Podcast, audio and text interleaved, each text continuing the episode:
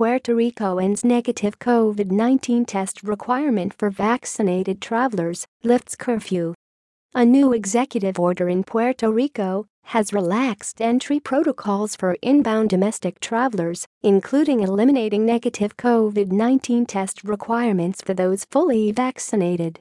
Executive order which modifies travel restrictions goes into effect on Monday, May 24. Executive order eliminates negative COVID-19 PCR molecular test requirements for fully vaccinated travelers on domestic flights. Executive order lifts local curfew that was established in March 2020.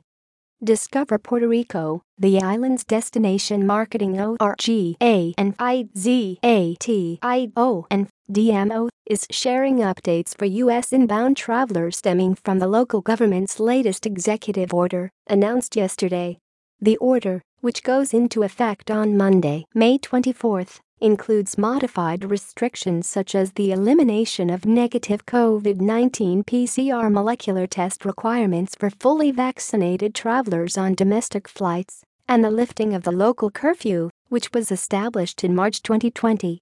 Puerto Rico has prioritized health and safety from the onset of the pandemic, becoming the first U.S. destination to implement an island wide curfew, among other measures developed to safeguard residents and visitors.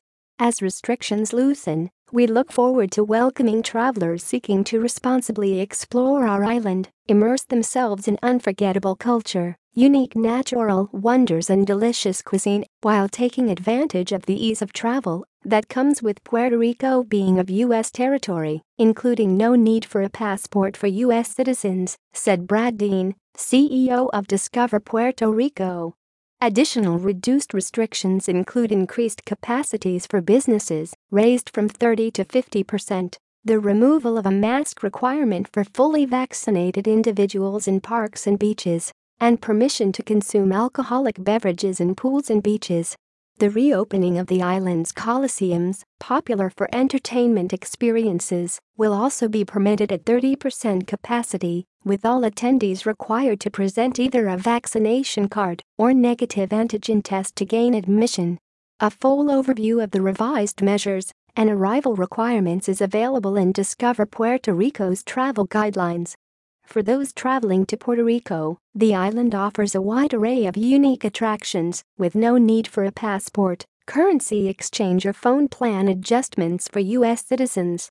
From a unique history infused with Spanish, Taino, and African heritages to a booming coffee culture and unparalleled offerings in nature including El Yunque, the only rainforest in the U.S. Forest Service, three of the world's five bioluminescent bays, and stunning pink salt flats Puerto Rico has a plethora of one-of-a-kind experiences.